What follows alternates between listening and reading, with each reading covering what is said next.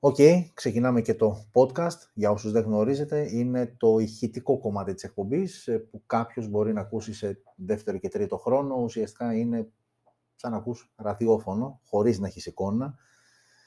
Είναι λίγο διαφορετικό γιατί έχουμε και εικόνα, δηλαδή όταν μιλάω για κάποιες ε, συσκευές έχετε παράλληλα και εικόνα, αλλά προσπαθώ να είμαι όσο το δυνατόν περισσότερο περιγραφικός προκειμένου αυτός που μόνο ακούει να καταλάβει πάνω κάτω το τι λέμε.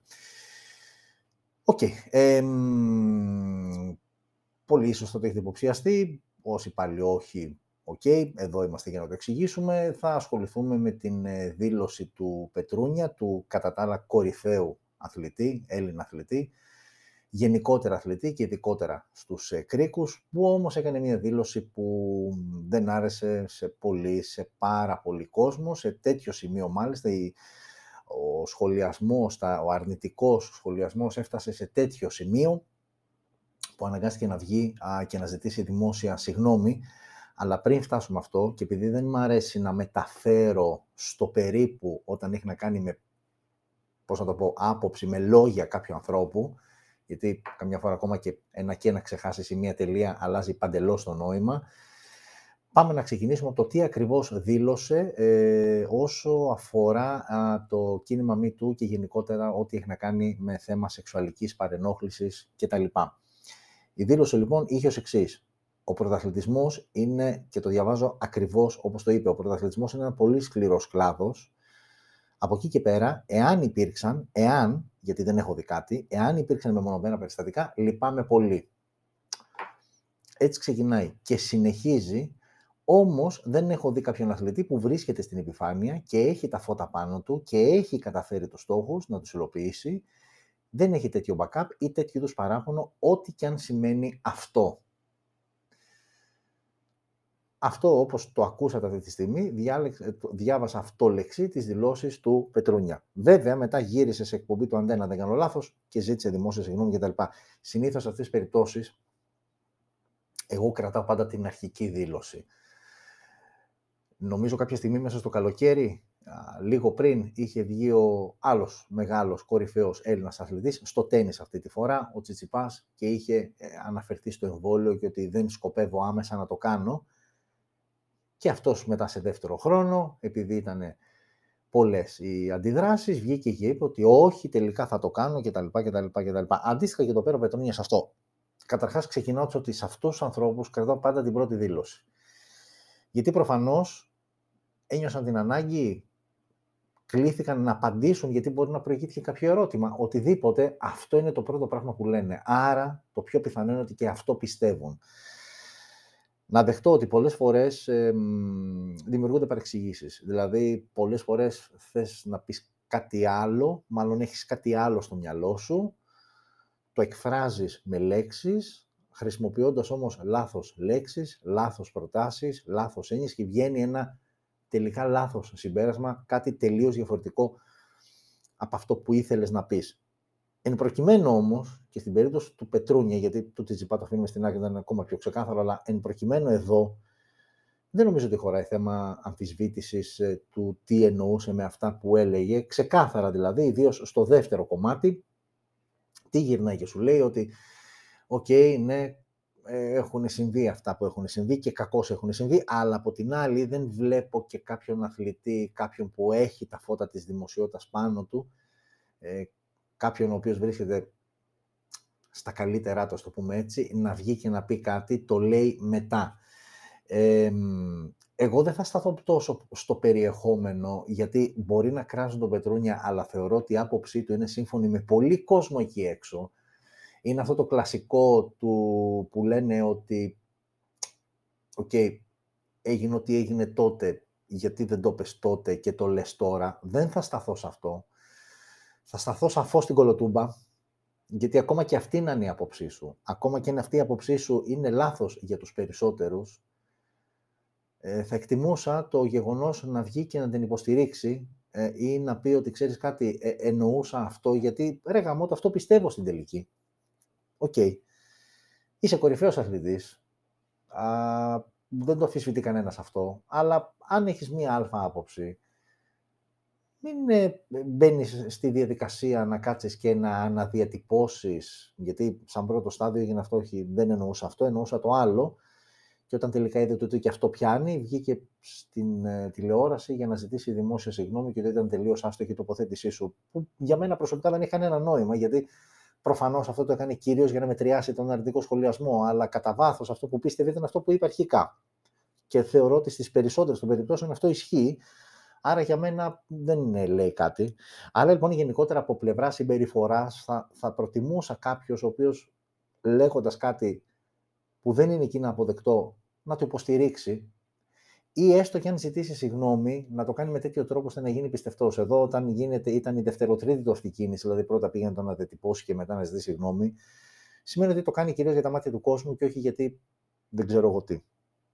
Ε, από εκεί και πέρα τώρα, περιγράφοντας το γεγονός, νομίζω σε κάποια εκπομπή στην περσινή, στη δεύτερη σεζόν, είχαμε αναφερθεί όταν είχε ε, ουσιαστικά ξεσπάσει όλο αυτό στη δικιά μας χώρα, γιατί στο εξωτερικό και κυρίως ε, στις Ηνωμένες Πολιτείες Αμερικής, όπου από εκεί ξεκίνησε, ε, από εκεί ξεκίνησε να παίρνει τόσο μεγάλη δημοσιότητα, είχε γίνει αρκετά παλιότερα, ότι εννοείται ότι αυτά δεν είναι πράγματα τα οποία τα προσπερνάς, δεν είναι πράγματα τα οποία τα κρατάς μέσα σου. Απλά είχα κάνει μία μικρή, είχα ανοίξει μία μικρή παρένθεση και λέω εύχομαι αυτό όλο να οδηγήσει κάπου καλά και να μην γίνει αντικείμενο εκμετάλλευσης, γιατί αυτό συνηθίζεται και okay, αυτό δεν είναι χαρακτηριστικό μόνο στη δικιά μας χώρα, αλλά είμαστε, ε, το έχουμε στο συγκεκριμένο έτσι, ε, κομμάτι, να παίρνουμε το τόσο και να το κάνουμε τόσο ή να βλέπουμε ότι επειδή πίσω από αυτό κρύβεται δημοσιότητα, να το εκμεταλλευτούμε για να κερδίσουμε, δεν ξέρω εγώ τι, κάτι, ένα κομμάτι μικρό της πίτας, η πίτα αυτή έχει το όνομα της δημοσιότητας. Ε, άρα λοιπόν, ναι, οφείλεις, όποιος και αν είσαι, όποια και αν είσαι, να το πεις, να βγεις προς τα έξω. Πλέον θεωρώ ότι δεν υπάρχει λόγος να περιμένεις 20 χρόνια να περάσουν για να. Ναι, αν σου συμβεί κάτι τέτοιο, είναι πολύ δύσκολο διαχειρίσιμο. Δεν το έχουμε ξαναπεί, δεν είναι όλοι δυνατοί χαρακτήρες, γιατί λες εύκολα στον άλλον βγει και πες το εκείνη τη στιγμή.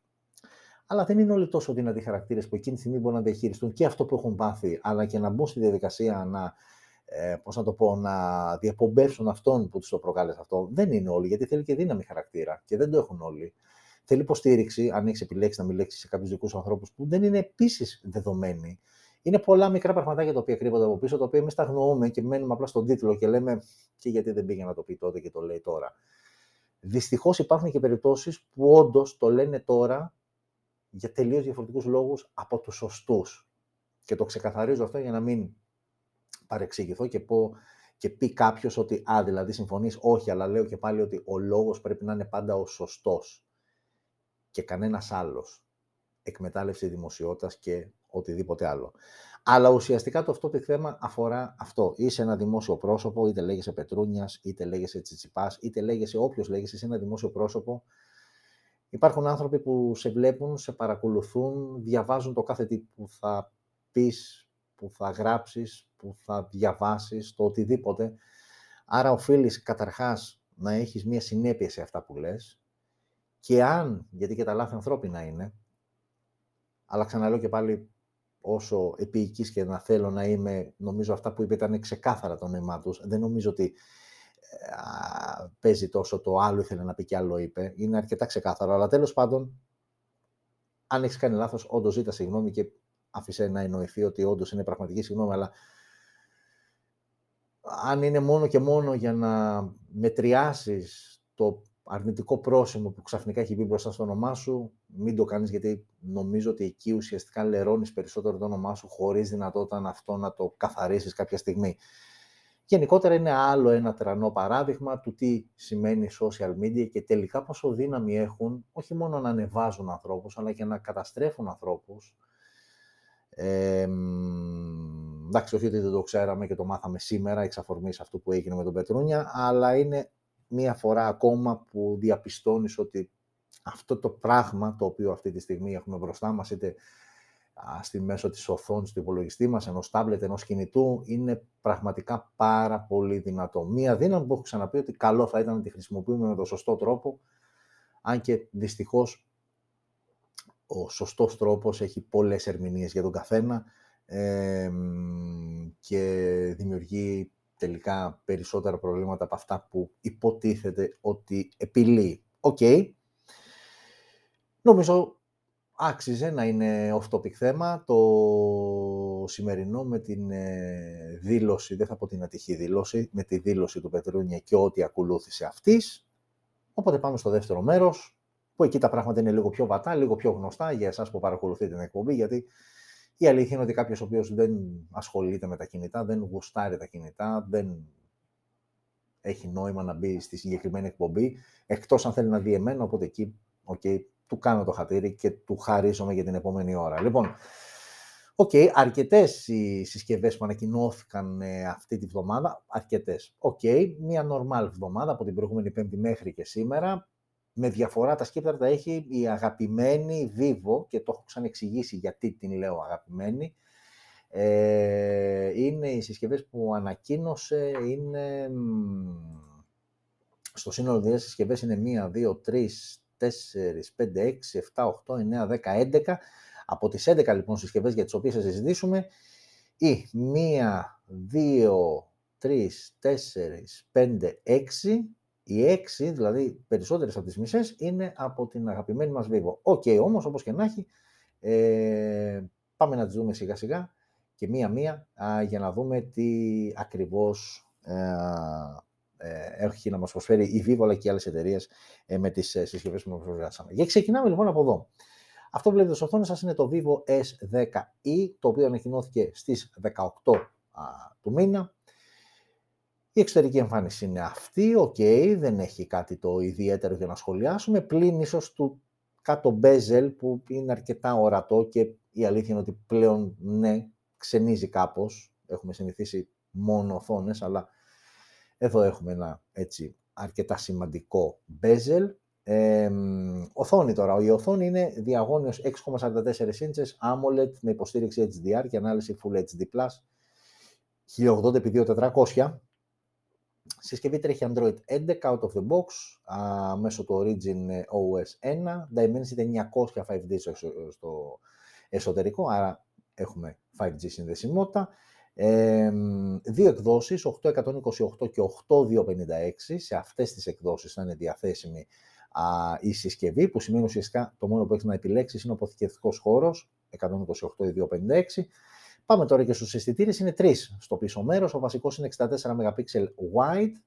Έχουμε έναν δεύτερο αισθητήρα 8 MP ultra wide και ένα τρίτο αισθητήρα 2 MP για τις λήψεις, ε, για την αποτύπωση του βάθους και να έχουμε έτσι αυτό το ωραίο bokeh effect στις ε, α, φωτογραφίες προσώπου ή οτιδήποτε, κάποιο αντικειμένο, πούμε, που θέλουμε να τονίσουμε αυτό και να θολώσουμε το υπόλοιπο background από πίσω. 4K στα 30 frames per second, η μέγιστη ανάλυση βίντεο που μπορεί να τραβήξει, αλλά και 1080 επίσης στα 30, με γυροσκόπιο, 32 MP wide ο αισθητήρας μπροστά, με υποστήριξη HDR και δυνατότητα λήψης βίντεο 1080 στα 30 frames per second. OK, okay, έχουμε μονό ηχείο, έχουμε θύρα για ακουστικά, έχουμε Type-C στο κάτω μέρος για φόρτιση και σύνδεση με υπολογιστή. Ο σαρωτής δαχτυλικών αποτυπωμάτων βρίσκεται under display optical τεχνολογίας, θυμίζω και πάλι AMOLED οθόνη, ενώ έχουμε και μια μπαταρία χωρητικότητας 4.000 mAh με γρήγορη φόρτιση όμως στα 44W ε, και είναι μια συσκευή η οποία ξεκινάει στην έκδοση 628 από τα 320 ευρώ. Vivo S10e, αυτή λοιπόν είναι η συσκευή. OK, okay, είναι μια ε, 5G συσκευή με AMOLED οθόνη, δεν έχει κάποιο άλλο ιδιαίτερο χαρακτηριστικό. Ίσως από όλα αυτά κρατάμε την AMOLED οθόνη, αλλά και τη γρήγορη φόρτιση 44W. Αυτό. Δεν έχουμε κάτι άλλο. Ε, και συνεχίζουμε με τη Realme, που και αυτή ήταν αρκετά δραστήρια, με λιγότερες συσκευές, αλλά δραστήρια τη βδομάδα που μας πέρασε. Και η συσκευή που ανακοίνωσε στις 19, μία μέρα μετά λοιπόν, είναι αυτό που βλέπετε στις οθόνες σας, είναι το Q3S, το οποίο σχεδιαστικά ακολουθεί τη γραμμή α, της Realme στις τελευταίες έτσι mid-range συσκευές που έχει παρουσιάσει. Μιλάμε για μια συσκευή με οθόνη 6,6 inches τεχνολογίας IPS LCD, 144 Hz refresh rate, αρκετά υψηλό refresh rate, που συνήθως το συναντάμε σε gaming phones, που εκεί υπάρχει ανάγκη έτσι, για περισσότερο πιο smooth α, κίνηση. Ανάλυση 1800, 1080 ε, συγγνώμη, επί 2412, Android 11 out of the box μέσω του Real User, Realme User Interface δεύτερης γενιάς, ε, Snapdragon 778G 5G σε συνδυασμό με Adreno 642L όσο αφορά τα γραφικά, 628, 828 και 8256, τρεις διαθέσιμες εκδόσεις, οι οποίες θα είναι διαθέσιμο το Q3S. Αισθητήρες τώρα στο πίσω μέρος 48 wide ο βασικός αισθητήρας και άλλοι δύο αισθητήρες από 2 MP για λήψεις μάκρο και αποτύπωση βάθους. 4K στα 30 frames per second όσο αφορά το βίντεο και 1080 στα 30 και 60 frames per second. Μπροστά 16 MP wide ο αισθητήρας για τις ε, selfie φωτογραφίες μας, HDR, πανόραμα και λήψη βίντεο 1080 στα 30 frames per second. Μόνο ηχείο θεία για ακουστικά, 24 bit ο ήχος, Type-C στο κάτω μέρος και μπαταρία 5.000 mAh με γρήγορη φόρτιση στα 30W. Μία συσκευή που εμένα προσωπικά μου φαίνεται αρκετά πιο ενδιαφέρουσα από την προηγούμενη που είδαμε, από την Vivo, και η τιμή, της, η τιμή εκκίνησης είναι τα 200 ευρώ που είναι μια super wow τιμή. Δεν έχεις AMOLED οθόνη, αλλά έχεις ε, Snapdragon 778G 5G. Ε, okay, σε επίπεδο φωτογραφίας δεν έχεις κάτι το ιδιαίτερο. Ε, και έχεις μια γρήγορη φόρτιση στα 30W για μια μπαταρία 5.000 mAh. Άρα κρατάω σίγουρα ε, την οθόνη και το refresh rate συγκεκριμένα της οθόνης που είναι 144 Hz. Έχουμε τη γρήγορη φόρτισή μας, ε, σε επίπεδο design, ok, είναι αυτό που βλέπετε, συμπαθητικό, ναι, δεν έχει κάτι το επαναστατικό πάνω του, αλλά ok, είναι όμορφο. Ε, και, και κρατάμε για τον ήχο που είναι 24 bit. OK, είναι ένα ενδιαφέρον σύνολο και σίγουρα τα 200 ευρώ πιάνουν περισσότερο το που έχω εντύπωση από τα 320 που σου ζητάει το Vivo εδώ, ε, που μόνο και μόνο το bezel κάτω έτσι τώρα που το ξαναβλέπουμε χαλάει, αλλά OK, okay, εντάξει, γούστα είναι αυτά. Αυτό λοιπόν είναι το Realme Q3S από την, ε, μάλλον το Q3S από την Realme και συνεχίζουμε με Realme και πάμε εδώ το μαρτυρά η φωτογραφία GT Neo 2 GT Neo 2 ταφ είναι η συσκευή. εδώ ας πούμε γίνει ένα λάθος. Η συσκευή που βλέπετε ε, είναι το GT Neo 2, ε, ενώ εμείς ε, τώρα θα μιλήσουμε για το GT Neo 2 ταφ, το οποίο από μπροστά δεν έχει καμία διαφορά, από πίσω όμως υπάρχει μια διαφορά στους αισθητήρες. OK, okay, συγχωρέστε με για το λάθος, ε, η μόνη διαφορά είναι στους αισθητήρες, αλλά OK. Okay. Πάμε να μιλήσουμε όμως για τη συσκευή. Έχουμε γυαλί μπροστά πλαστικό όλο το υπόλοιπο. Οθόνη Super AMOLED 43 inches με 120 Hz refresh rate και ανάλυση Full uh, HD+. 828, 8256, 12256, τρεις διαθέσιμες εκδόσεις και εδώ όπως και πριν στο Q3S. Ε, πάμε τώρα και στις αισθητήρες. Είναι τρεις αισθητήρες, 64 wide ο βασικός αισθητήρας, ένας δεύτερος 8 MP ultra wide και ένας τρίτος αισθητήρας 2 MP για τις ε, μακρολήψεις. Ε, dual LED, dual tone ε, flash, 4K στα 30 και 60 frames per second και 1080 στα 30, 60 και 480.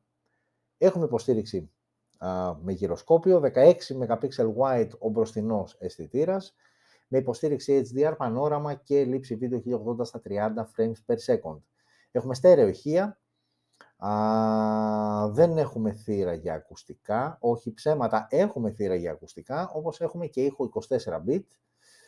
Έχουμε NFC, έχουμε τα υψί στο κάτω μέρος, σαρωτής δαχτυλικών αποτυπωμάτων Under Display Optical, AMOLED ξαναλέω και πάλι, Super AMOLED η οθόνη, και μπαταρία 4.500 mAh με γρήγορη φόρτιση στα 65W, αλλά και αντίστροφη φόρτιση, αν θέλεις δηλαδή να το χρησιμοποιείς σαν powerbank, στα 2,5 βέβαια kW. και τιμή, super, για όλα αυτά που προσφέρει, από 260 ευρώ. πολύ καλή επιλογή. Ξαναλέω και πάλι αυτό που βλέπετε είναι το GT Neo 2, το GT Neo 2 TAF που είναι και η συσκευή για την οποία μιλάμε και η οποία ανακοινώθηκε στις 19 του μήνα. Ε, μπροστά είναι ακριβώς η ίδια. Από πίσω απλά είναι τρεις αισθητήρε ε, και δεν είναι έτσι δύο και ένας μικρότερος. Αυτή είναι η μόνη διαφορά, οπτικά δηλαδή. Ζητώ και πάλι συγγνώμη. Ε, κατά τα άλλα είναι με super wow συσκευή, super AMOLED οθόνη, α, πολύ γρήγορη φόρτιση 65W, με μπαταρία 5.000, είπαμε 5.000 είναι, όχι 4.500, αλλά 65W, είμαστε πολύ καλά σε φόρτιση. Uh, Snapdragon uh, Dimensity 1200 μάλλον 5G, εδώ πέρα, ο πανίσχυρος επεξεργαστής ε, από την ε, MediaTek. OK, okay, σε επίπεδο κάμερας 64-8-2, ένα συμπαθητικό όμως σύνολο και γίνεται ακόμα πιο συμπαθητικό όταν η βασική του έκδοση 628 ξεκινάει από τα 260 ευρώ. OK, okay, η Realme πλέον μας έχει συνηθίσει σε αυτή την ε, κατηγορία και σε αυτά τα χρήματα να μας δίνει καλές, αρκετά καλές προτάσεις. Και ξαναπάμε πάλι στη Vivo, γιατί η Vivo ανακοίνωσε το Y3S, όμως είναι η 2021 edition, γιατί για όσους δεν θυμάστε, αυτό εδώ είναι το Y3S, το περσινό, και όταν λέω περσινό ανακοινώθηκε το Σεπτέμβριο του 2020, τώρα ένα χρόνο μετά πάμε να δούμε το Y3S 2021 edition, να δούμε καταρχάς τι μας προσφέρει και να εντοπίσουμε τις όποιες διαφορές με το περσινό μοντέλο. Ε, OK, okay, πλαστική κατασκευή, ε, 651 η οθόνη, 6,51 inches, IPS LCD τεχνολογίας με HD Plus ανάλυση 720x1600, ε, Android 11 Go Edition, για όσους δεν γνωρίζετε είναι μια light ε, έκδοση του Android, μια πολύ πιο ελαφριά, ε, μέσω του FunTouch 11, Helio P35 στο εσωτερικό επεξεργαστής, 232 η μία μοναδική έκδοση στην οποία θα είναι διαθέσιμο το Y3S και για όσους αγχώνεστε είναι αρκετά δεδομένο το ότι είναι Go Edition, είναι light ξαναλέω και πάλι edition του Android και όχι το κανονικό Android που έχουμε όσοι έχουμε Android συσκευές α, στα κινητά μας. Στο πίσω μέρος μόνος, μονός συγγνώμη, αισθητήρας 13 MP, uh, wide, uh, με autofocus και λήψη βίντεο 1080 στα 30 frames per second, ενώ μπροστά μόλις 5 MP με διάφραγμα 1,8, μόνο ηχείο, θύρα για ακουστικά, ραδιόφωνο, micro USB στο κάτω μέρος και μπαταρίες 5.000 mAh χωρητικότητας με γρήγορη φόρτιση στα 10W, μία συσκευούλα η οποία κοστίζει μόλις 110 ευρώ. Ξαναλέω και πάλι, Android 11 Go Edition, light έκδοση Android, είναι για κάποιον που δεν θέλει πολλά πολλά, δεν έχει απαιτήσεις σε ταχύτητα, σε επιδόσεις, σε κάμερες, θέλει απλά ένα κινητό, ε, το οποίο ε, κάνει τη δουλειά α, απλά και ωραία, ε, χωρίς, να, χωρίς πολλά πολλά. Οκ. Ε, και συνεχίζουμε, φεύγουμε από αυτό. Ε, α, όχι, εντάξει, ας, ας πούμε εν τάχει τι περισσότερο έχει, γιατί προφανώς κάτι περισσότερο θα έχει από το περσινό μοντέλο. Το περσινό μοντέλο, θυμίζω και πάλι, είναι αυτό, το Y3S, ενώ αυτό είναι το φετινό για το οποίο λέγαμε τόση ώρα. Ε, αφήνω στην οθόνη το περσινό. Αμέσως, αμέσως βλέπετε το σαρτί δαχτυλών αποτυπωμάτων που βρίσκεται πίσω. Ε, είχε μικρότερη οθόνη, 65 inches, ενώ το φετινό έχει 651, αλλά την ίδια ανάλυση. Πέρυσι έτρεχε με Android 11, ε, με Android 9 μάλλον, ενώ φέτος είναι Android 11 Go Edition. Ε, πέρυσι είχε δύο αισθητήρες, 13 MP όπως είναι και φέτος, αλλά είχε και έναν δεύτερο για αποτύπωση βάθους 2 MP. Okay, όπως και επίσης η μπροστινή κάμερα ήταν 8 MP, ενώ φέτος είναι 5. Okay. Ε, ενώ πέρυσι α, το μοντέλο είχε και σαρωτή δαχτυλικών αποτυπωμάτων στο πίσω μέρος, ενώ το φετινό μοντέλο, το οποίο το ξαναβάζω στην οθόνη, δεν έχει καθόλου σαρωτή. Άρα θα μου πει κάποιος, είχε δύο-τρία πραγματάκια παραπάνω, δηλαδή και δεύτερο αισθητήρα και σαρωτή δαχτυλικών αποτυπωμάτων και λίγο και μία. Τι άλλο είχε.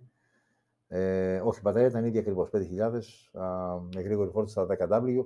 Άρα, εντάξει, ένα μικρό downgrade ας πούμε, οκ, όχι κάτι τρομερό. Ε, αλλά όπως και να έχει, αυτό είναι το Vivo Y3S, το οποίο ανακοινώθηκε στις 19 του μήνα. Ε, και πάμε.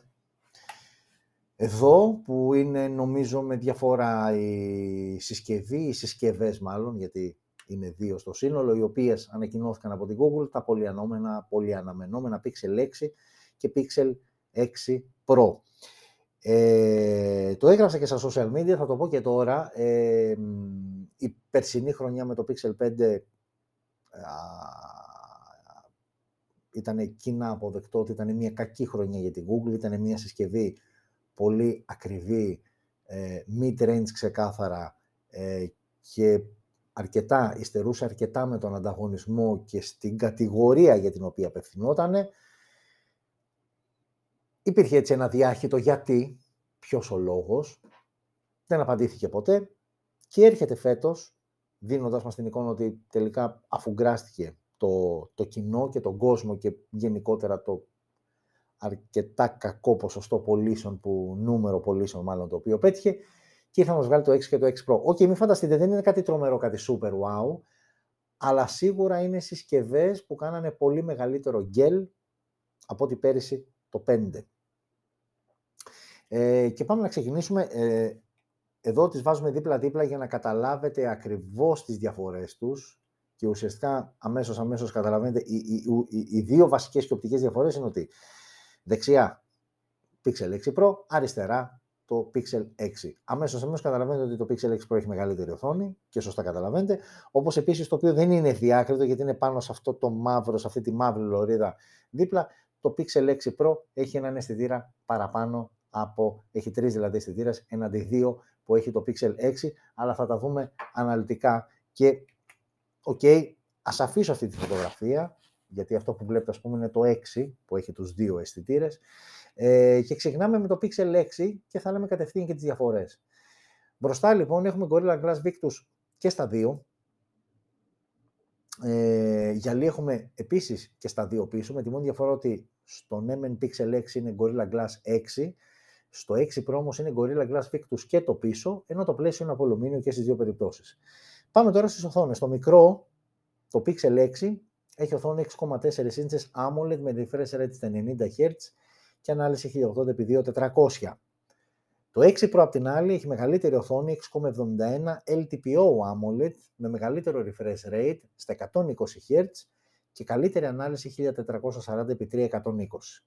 Άρα αμέσως αμέσως η διαφορά τους δεν είναι ότι απλά το 6 Pro έχει μεγαλύτερη οθόνη, αλλά έχει και καλύτερη σε επίπεδο τεχνολογίας και ανάλυσης οθόνη. OK. Okay. Από εκεί και πέρα Android 12 out of the box, Google είναι αυτή, τι άλλο θα μπορούσε να έχει. Ε, και πάμε τώρα στον επεξεργαστή που είναι επίσης κοινός και είναι made by Google. Είναι ο Tensor, ε, ο Tensor, ε, Google Tensor, έτσι τον έχει ονομάσει, οχταπύρηνος, με Mali G78MP20 για τα γραφικά. Και πάμε τώρα στις εκδόσεις. Το Google 6, το Google 6 ξεκινάει από τη βασική έκδοση 8128.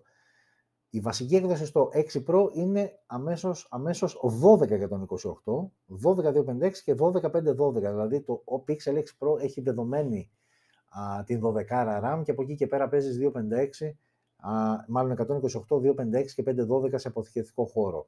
Α, ενώ το 6 έχει και 8128 και 8256. Αυτές οι δύο, σαφώς γιατί είναι και πιο οικονομικό μοντέλο.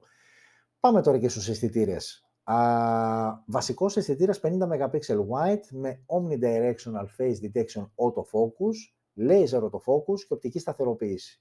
Κοινός αισθητήρας και στις δύο συσκευές. Ο δεύτερος αισθητήρας, που είναι και ο extra στην περίπτωση του Pixel 6 Pro, είναι telephoto και είναι 48 MP και εδώ με face detection autofocus απλό όμως, όχι omnidirectional, με οπτική σταθεροποίηση όμως και με 4x optical zoom. Ο τρίτος αισθητήρας, που είναι επίσης κοινός και στις δύο συσκευές, είναι 12 MP ultra wide. Άρα ουσιαστικά το, το κάτι παραπάνω σε επίπεδο αισθητήρα, ο ένας έξι αισθητήρας είναι ο τελεφώτο με οπτική σταθεροποίηση α, που έχει το Pixel 6 Pro. Πάμε τώρα σε επίπεδο βίντεο. 4K στα 30 και 60 frames per second και 1080, 30, 60, 120 και 240 με γυροσκόπιο και οπτική σταθεροποίηση όσο αφορά τη λήψη βίντεο. γενικότερα για όσους είχατε την τύχη ή γενικότερα ασχολείστε με το άθλημα, με το σπορ των κινητών, ξέρω ότι τα pixel, ok, σε επίπεδο χαρακτηριστικών ποτέ δεν ήταν κάτι το ιδιαίτερο, αλλά στο κομμάτι της φωτογραφίας όμως ήταν πάντα ε, μία από τις, ε, να πω στο top 5 της ε, κάθε χρονιάς. Ναι, συνήθως ήταν με καλές επιδόσεις και φέτος και με αρχιτούς αισθητήρες. μπροστά τώρα, 8 MP, στο Pixel 6 είναι 8 MP wide με auto HDR και δυνατότητα λήψης βίντεο 1080 στα 30 frames per second. Θα το θέλαμε το 4K και στο Pixel 6, γιατί το 4K το έχεις στο 6 Pro. Εκεί όμως έχεις και αισθητήρα 11,1 MP ultra wide, ο ένας αισθητήρας είναι 11,1 ultra wide. Ναι. Ναι, σωστά. Ε, με auto HDR και δυνατότητα βλέπεις βίντεο 4K στα 30 frames per second που το έχεις μόνο στο Pixel 6 Pro και 1080 ναι, στα 30 και 60, ενώ α, με την μπροστινή κάμερα του Pixel 6 έχεις μόνο δυνατότητα 1080 στα 30. Ε, θα θέλαμε το κάτι παραπάνω και στο Pixel 6. OK, okay. ήθελα να είναι πιο ευδιάκριτη η διαφοροποίηση μεταξύ ε, να ανανεώσουμε το podcast ε, και συνεχίζουμε με την ε, Vivo και τις επόμενες δύο συσκευές από την καινούργια ταφ 1 σειρά, έτσι την ονόμασε. TAF 1 όπως βλέπετε αριστερά και TAF 1 X ε, όχι, ανάποδα, αριστερά το TAF 1X και δεξιά το TAF 1 ε, και θα ξεκινήσουμε με το TAF 1X που είναι μια συσκευή που διαθέτει οθόνη 6,58 inches IPS LCD τεχνολογία με 120 Hz refresh rate. Ενώ το TAF 1X έχει λίγο μεγαλύτερη οθόνη 6,67 inches και πάλι όμως IPS LCD και πάλι με 120 Hz refresh rate, αλλά σε επίπεδο οθόνης και ανάλυση 1080x2400 και τα δύο. Άρα ουσιαστικά οι δύο συσκευές σε επίπεδο οθόνης διαφέρουν μόνο στο μέγεθος και ο okay, στη selfie κάμερα που στη μία περίπτωση είναι στην τρυπούλα, στο λεγόμενο και punch hole πάνω, ενώ η άλλη είναι σε αυτό το notch τύπου δάκρυ. Αυτή όμως είναι και η μοναδική διαφορά μεταξύ των δύο οθονών, 120 Hz και οι δύο, IPS LCD και οι δύο, ε, απλά στο ταφ 1, ναι, τώρα το βλέπω, υποστηρίζει και HDR10 που δεν το υποστηρίζει το ταφ 1X. OK. Okay. Android 11 out of the box μέσω του Origin OS. Dimensity 900 5G στο ταφ 1X, το οποίο είναι με τους δύο αισθητήρες, ενώ το ταφ 1 έχει τον Snapdragon 778G 5G. Άρα μέσα μέσα έχετε καταλάβει ότι το TAF 1 είναι ε, η, η, η, ας το πούμε, καλύτερη συσκευή εκ των δύο.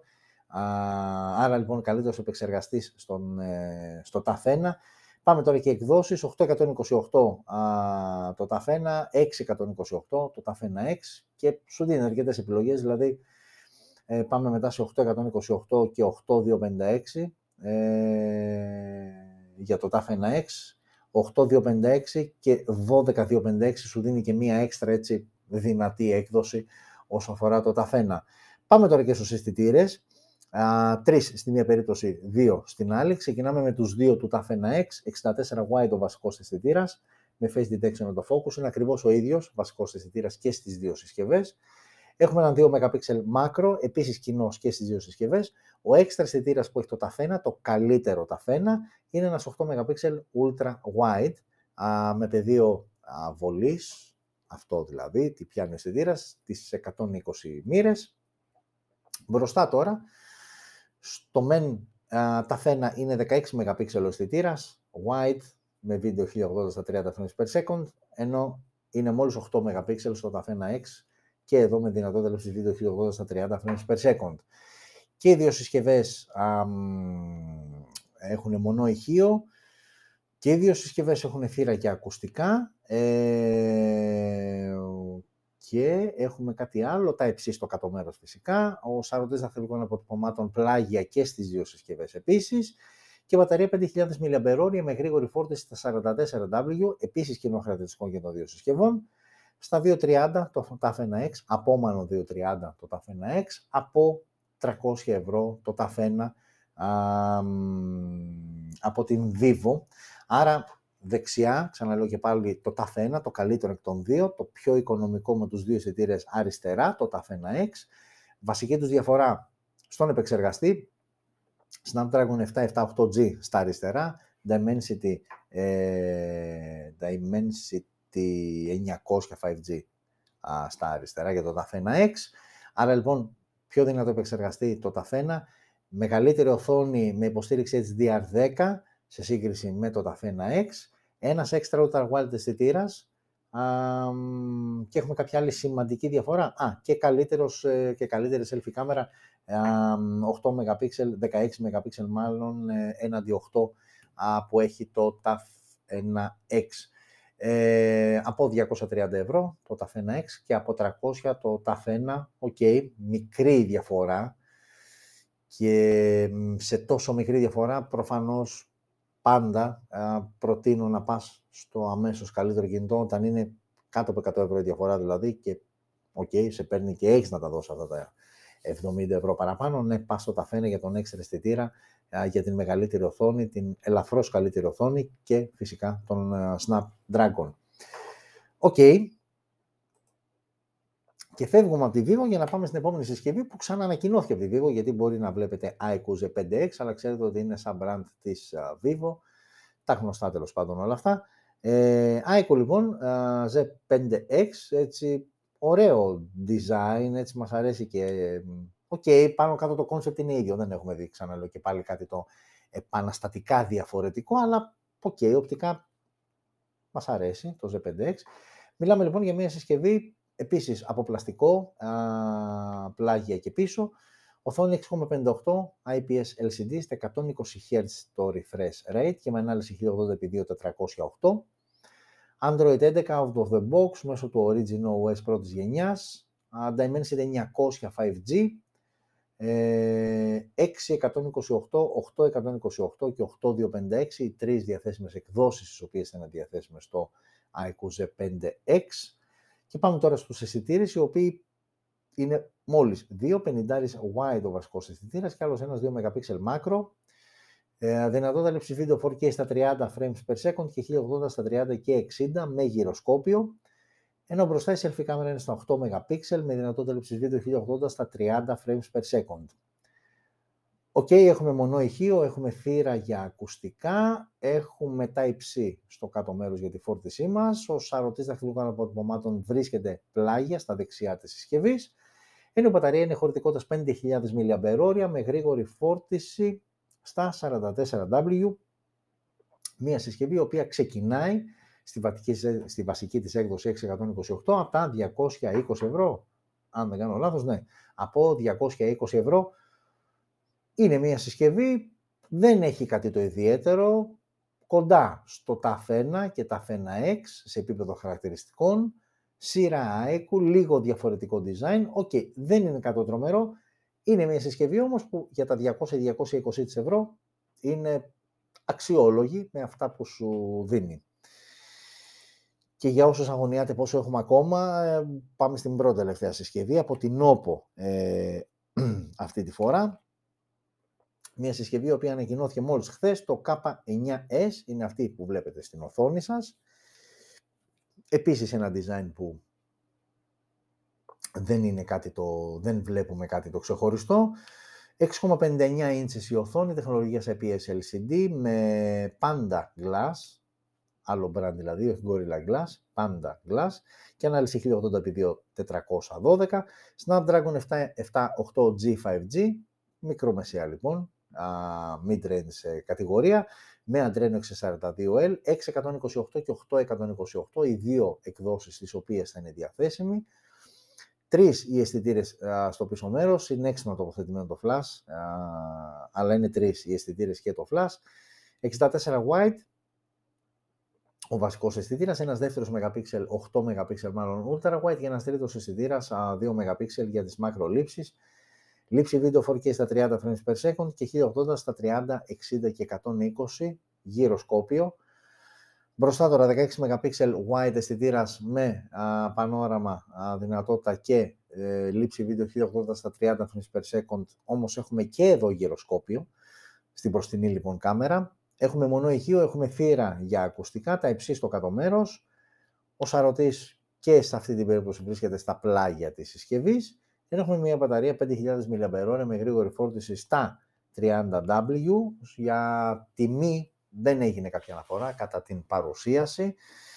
Είναι συσκευή όμως που κοστολογείται έτσι όπως την κόβω, είναι κάτω από τα 300 ευρώ, δεν ξεπερνάει τα 300 ευρώ.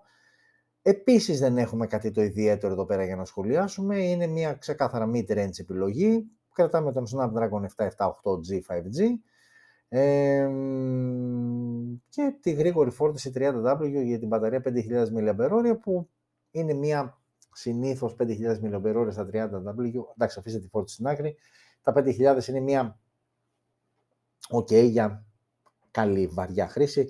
Είναι μια μπαταρία που συνήθως θα στη βγάλει τη μέρα Ξαναλέω και πάλι, επειδή πολλά ακούγονται με νούμερα και τα λοιπά, όσο αφορά τη χωρητικότητα, η ουσία πλέον σε αυτής της κατηγορίας και πιο πάνω συσκευών, δηλαδή mid-range και flagships και τα λοιπά, είναι να σου βγάζουν άνετα το 24ωρο, να σου βγάζουν μάλλον άνετα τη μέρα, όχι το 24ωρο, να σου βγάζουν όμως άνετα τη μέρα. Δηλαδή, να το κουμπώσεις στο φορτιστή το βράδυ και το πρωί που θα το πάρεις να το χρησιμοποιήσεις αρκετά, αρκετά, ξαναλέω και πάλι, αλλά να σε βγάλει μέχρι το επόμενο βράδυ που θα ξαπλώσεις και δίπλα σου θα βάλεις πάλι στην πρίζα να το φορτίσεις.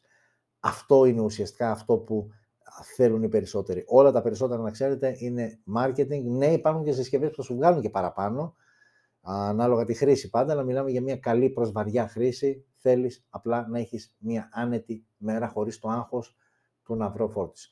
Από εκεί και πέρα η τεχνολογία γρήγορης φόρτισης έχει το ρόλο της. Προφανώς, ναι, όταν μπορείς να φορτίσεις να κάνεις μια full φόρτιση μέσα σε 15, σε 20 λεπτά, σε μισή ώρα, σε 40 λεπτά, μετράει για κάποιον που θέλει το κάτι γρήγορο, αλλά όσο αφορά τη χρονικότητα είναι αυτό που είπα, κοιτάτε να βγάζει άνετα τη μέρα. Αυτό ουσιαστικά σε νοιάζει, γιατί ξαναλέω και πάλι μια μισή μέρα σημαίνει ότι ωραίο ακούγεται, αλλά την επόμενη μέρα, κάπου στο μεσημέρι, ίσως και νωρίτερα, θα χρειαστεί να ψάξεις για να τη φορτίσεις. Άρα, ναι, μεν σου έβγαλα, αλλά δεν ξέρω κατά πόσο είναι εύκολο και πρακτικό. Ok, okay. και πάμε και στην τελευταία συσκευή και δεν θα σας κουράσω και ιδιαίτερα γιατί από τώρα σας λέω ότι στο τρίτο μέρος που ξεχωρίζουμε κάποιες α, ε, συσκευές ε, που είναι για να ε, ανακοινώσουμε. Ε, είναι μόλις δύο ειδήσεις που έχουμε ξεχωρίσει. Ε, οπότε πάμε να δούμε την τελευταία συσκευή και επιστρέφουμε μετά για να δούμε τις δύο ειδήσεις και να αποχαιρετιστούμε ωραία και γλυκά. Λοιπόν, τελευταία συσκευή είναι αυτή που βλέπετε, ανακοινώθηκε μόλις σήμερα, 21 Οκτωβρίου, είναι το Vivo, από τη Vivo και πάλι, το Y7 TAF, μια συσκευή θα μου πει κάποιος, κάτι μου θυμίζει, ρε φίλε, για πάμε λίγο πίσω, γιατί όντως. ε, ναι, είναι το TAF1. Εδώ που κοιτάζουμε αριστερά είναι το TAF1X και πάμε να δούμε τώρα τη συσκευή που θα πούμε. Ε, ναι, μοιάζουν πάρα πολύ. Νομίζω μόνο στο, στο πίσω μέρος είναι ολόιδιες ε, και μπροστά είναι ολόιδιες. Βασικά είναι σχεδόν ίδιες σας συσκευές, το TAF1X, το Vivo TAF1X με το Y7 ε, ένα TAF εδώ ε, α, έχουμε οθόνη 6,44 inches AMOLED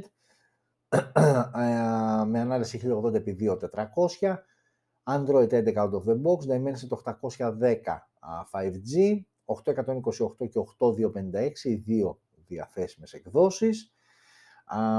Στο πίσω μέρος δύο αισθητήρες, 64 wide ο βασικός αισθητήρας και 8 MP ultra wide ο δεύτερος αισθητήρας μόνο LED flash, 1080 στα 30 frames per second, το βίντεο το οποίο τραβάει.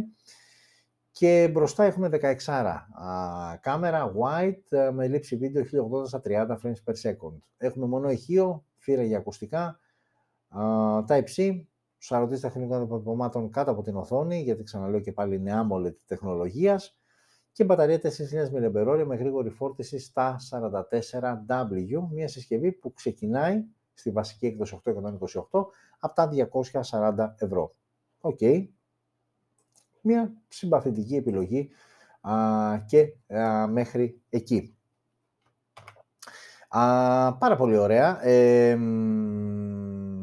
Ok, okay, 10 και 18 πρώτα λεπτά, δεν θα μας πάρει πολύ, να δούμε λίγο και τις δύο ουσιαστικά ειδήσεις που έχουμε ξεχωρίσει α, και να κλείσουμε και να ανανεώσουμε το δαβό μας για την ε, ερχόμενη πέμπτη. Οκ, λοιπόν, οι δύο ειδήσεις που έχουμε α, ξεχωρίσει α, και αξίζει να δείτε είναι η πρώτη είδηση έχει να κάνει, έχει να κάνει όχι, δεν είναι αυτό, ε, ή μάλλον άντε μιας και έβαλα αυτό, ας μιλήσουμε γι' αυτό. Αυτό είναι το Huawei Nova 9, το οποίο ανακοινώθηκε πριν ένα μήνα από την Huawei και αν ρωτήσει κάποιος, ο okay, φίλε, πριν ένα μήνα γιατί το συζητάμε σήμερα, γιατί από σήμερα η συσκευή αυτή πλέον είναι διαθέσιμη και στη χώρα μας ε, από, να επιβεβαιώσω λίγο την τιμή, από 4,99, ok, okay, μην είμαστε ε, αστείοι, όχι, συγγνώμη, από 549 ευρώ, 550 δηλαδή ευρώ, μια συσκευή η οποία πρώτον είναι 4G, δηλαδή α, λόγω επεξεργαστή α, δεν υποστηρίζει α, 5G α, και δεύτερον δεν είναι Android το λογισμικό, είναι η πρώτη συσκευή και γι' αυτό ουσιαστικά γίνεται αναφορά. Είναι η πρώτη συσκευή η οποία κυκλοφορεί επίσημα στην Ελλάδα, η οποία πλέον τρέχει το καινούργιο λογισμικό της Huawei, ξέρετε μετά τα θέματα με τα βαναρίσματα Αμερική και τα λοιπά, και το, το τζακωμό που έριξε και που χώρισαν τα τσανάκια τους με Qualcomm και, και, και, και Google και όλα αυτά. Η συσκευή πλέον τρέχει Harmony OS, το καινούριο λογισμικό της Huawei και είναι η πρώτη συσκευή από την εταιρεία που έρχεται στην Ελλάδα και τρέχει αυτό το λογισμικό. Όπως και να έχει, είναι μια όμορφη εξωτερικά συσκευή. Η οθόνη, αν και όσοι μπορείτε να το διακρίνετε, όσοι βλέπετε μάλλον φίλοι από το podcast, χίλια συγγνώμη, όσοι βλέπετε όμως από ε, τις οθόνες σας, ε, θα βλέπετε ότι μιλάμε για μια κουρμπαριστή οθόνη. Στο πίσω μέρος με τον 50 πάνω πάνω αισθητήρα και άλλοι τρεις από κάτω, οκ. Έχει γενικότερα πολύ ωραίο design η συσκευή, είναι όμορφη συσκευή. Ε, αλλά από εκεί και πέρα είναι ξεκάθαρα μια μικρομεσαία, ανήκει στη μικρομεσαία κατηγορία και η τιμή της θεωρώ ότι είναι αρκετά τσιμημένη, αλλά όπως λέω κάθε φορά, έτσι θα πω και σε αυτή την περίπτωση, για όποιον θέλει να πειραματιστεί, για όποιον εμπιστεύεται το Harmony OS, γιατί Harmony OS για όσους δεν γνωρίζουν είναι ένα λογισμικό το οποίο είναι αποτοξινωμένο, το πούμε έτσι, από τις γνωστές Google υπηρεσίες, βλέπε Gmail, βλέπε χάρτες, ε, βλέπε ε, App Store κτλ. Εδώ έχουμε το Huawei Store, το, το κατάστημα της Huawei, όπου από εκεί πλέον αγοράζεις εφαρμογές συμβατές με το δικό της λογισμικό. Τέλος πάντων, ένας εντελώς διαφορετικός κόσμος, οπτικά όχι τόσο έντονες οι διαφορές, με το Android που όλοι ξέρουμε τώρα, αλλά είναι ένα άλλο οικοσύστημα, με τη δικιά του λογική, ε, απλά σίγουρα η τιμή είναι αρκετά τσιμπημένη. Ξαναλέω όμως και πάλι, σήμερα είναι η επίσημη πρώτη μέρα κυκλοφορίας του Nova 9 στην Ελλάδα και φαντάζομαι ότι για αυτόν που έχει την αρετή της υπομονής, διαθέτει την αρετή της υπομονής, περιμένει να πέσει λίγο ακόμα, γιατί θεωρώ ότι στα 550 ίσως όχι, μάλλον σίγουρα όχι, αλλά αν πέσουμε κάτω από τα 500 ευρώ, από το φράγμα των 500 ευρώ, τότε αρχίζουμε και το συζητάμε. Και πάλι δεν πας τυφλά, αλλά το συζητάς. Ε, οκ. Και για τελευταία είδηση άφησα, ε, τι άφησα, άφησα τα αγαπημένα μας νούμερα. Ε, το έχω ξαναπεί και πάλι ότι συνήθως τα νούμερα κουράζουν έτσι τώρα σχεδιαγράμματα, τι μας δίνεις εδώ και τα λοιπά και δεν είναι και ιδιαίτερα ξεκάθαρο. Αλλά όπως και να έχει όμως, τα νούμερα σου περιγράφουν μια κατάσταση, α, τι γουστάρει ο κόσμος, τι θέλει ο κόσμος, γιατί ξαναλέω και πάλι καλά τα λέω εγώ από εδώ, καλά με ακούτε και με βλέπετε εσείς από εκεί, σχολιάζετε και εσείς μια χαρά, όλα καλά, αλλά γενικότερα ο κόσμος τι λέει. Και η συγκεκριμένη έρευνα αφορά το Q3 του 2021, ε, τι γουστάρει ο κόσμος από τα κινητά σε διάφορες κατηγορίες. Βλέπε μέγεθος οθόνης, RAM, αποθηκευτικό χώρο, και πάμε να τα δούμε αναλυτικά. Θα σας διαβάζω εγώ τα περισσότερα. Ε, ας πούμε, για παράδειγμα, εδώ α, σου δείχνει αμέσως, αμέσως, ε, έχει να κάνει με την οθόνη, ότι ο περισσότερος κόσμος είναι στις 6,7 ίντσες, μετά πάει στις 6,5 το πορτοκαλί, αμέσως πιο κάτω 6,4, το κίτρινο 6,6 και μετά μικρονυπίτες. Άρα ουσιαστικά το πρώτο συμπέρασμα που βγαίνει είναι ότι όλοι πλέον επιλέγουν μεγάλες οθόνες. Το, το μεγαλύτερο ποσοστό, δηλαδή ένα 70-75% των καταναλωτών επιλέγουν κινητά με οθόνες άνω των 6,4 ιντσών. Λογικό και επόμενο με όλα αυτά που μπορείς να κάνεις πλέον με το κινητό σου, με τις εφαρμογές που μπορείς να χρησιμοποιήσεις, με τα πράγματα που κάνεις, γιατί ξαναλέω και πάλι για κάποιους είναι διασκέδαση, για κάποιους είναι εργαλείο, γενικότερα η μεγάλη οθόνη για το 75% του κόσμου είναι απαραίτητη. Εδώ βλέπουμε τη RAM και παίρνεις και μια εικόνα του πόσο πλέον έχει εξελιχθεί ο κόσμος, ε, βλέποντας ε, το, ε, τα πόσα gigabyte RAM.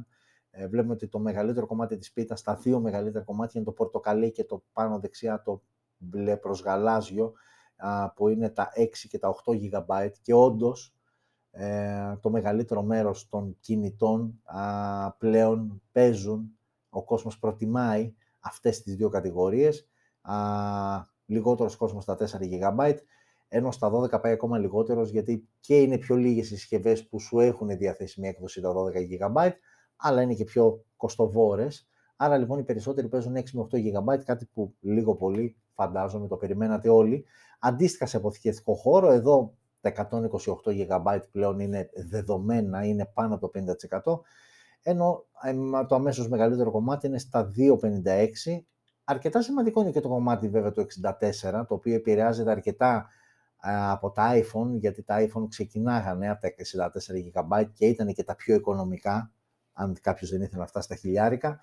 Αλλά όπως και να έχει, πιο, τα δύο, οι δύο πιο αποθηκευτικοί χώροι που ζητάει ο κόσμος και θέλει ο κόσμος είναι τα 128 και τα 256. Ok, okay, επίσης ε, αναμενόμενο.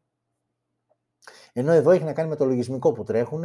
Όπως καταλαβαίνετε το Android 11 είναι το μεγαλύτερο κομμάτι της πίτας και το Android 10 το αμέσως προηγούμενο είναι το πορτοκαλί. Σε όλα τα υπόλοιπα είναι παλιότερα α, λογισμικά α, σε συσκευές που αυτή τη στιγμή, τέλος πάντων για το Q3 του 2021, λογισμικά τα οποία έτρεχαν. OK, okay, αυτό είναι το Nova 9, τα είπαμε μετά. Ε, και κάπου εδώ, δεν νομίζω να σας κούρασα πολύ. Α, ορίστε, πάνω στην ωρίτσα, 10 25. Αναλύσαμε ότι είχε να κάνει με συσκευές που ανακοινώθηκαν την προηγούμενη Πέμπτη μέχρι και σήμερα. Αυτές τις λίγες ειδήσεις που ήταν όμως και οι πιο αξιόλογες και που, θέλα, που ήθελα να μοιραστώ μαζί σας. Οπότε τι άλλο μας μένει. Ε, μας μένει σίγουρα αυτό. Όλος ο social κόσμος που μπορείτε να βρείτε το smartphone, στο facebook, στο twitter, tiktok, instagram, subscribe στο κανάλι μας. Έλατε να γίνουμε περισσότεροι. Καμπανάκι, όποτε ανεβαίνει βίντεο παρουσίασης κάποιες συσκευής ή καθορίζουμε το ραντεβού μας για την επόμενη πέμπτη, έρχεται μια ειδοποίηση ενημέρωση για σας κυρίως τους έτσι λίγο περισσότερο ξεχασιάριδες. Ε, οπότε λοιπόν ανανεώνουμε το ραντεβού μας για την επόμενη πέμπτη και ώρα 9.30. Να είστε όλες και όλοι καλά. Ευχαριστώ που μου κάνατε παρέα και σας έκανα παρέα. Δεχτήκατε να σας κάνω παρέα αυτή τη μία ώρα και τα λέμε την ερχόμενη πέμπτη. Φιλιά σε όλες και όλους.